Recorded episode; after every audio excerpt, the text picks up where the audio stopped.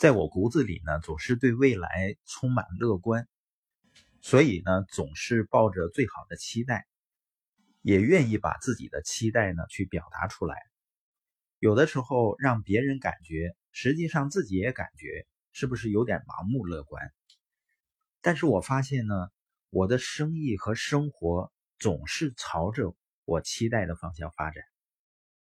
有人也说啊，你期望越高，实现不了。失望就越大，但是我想，你为什么不期望最好的情况，然后让你的态度和你的行动带你去到你最想去的地方呢？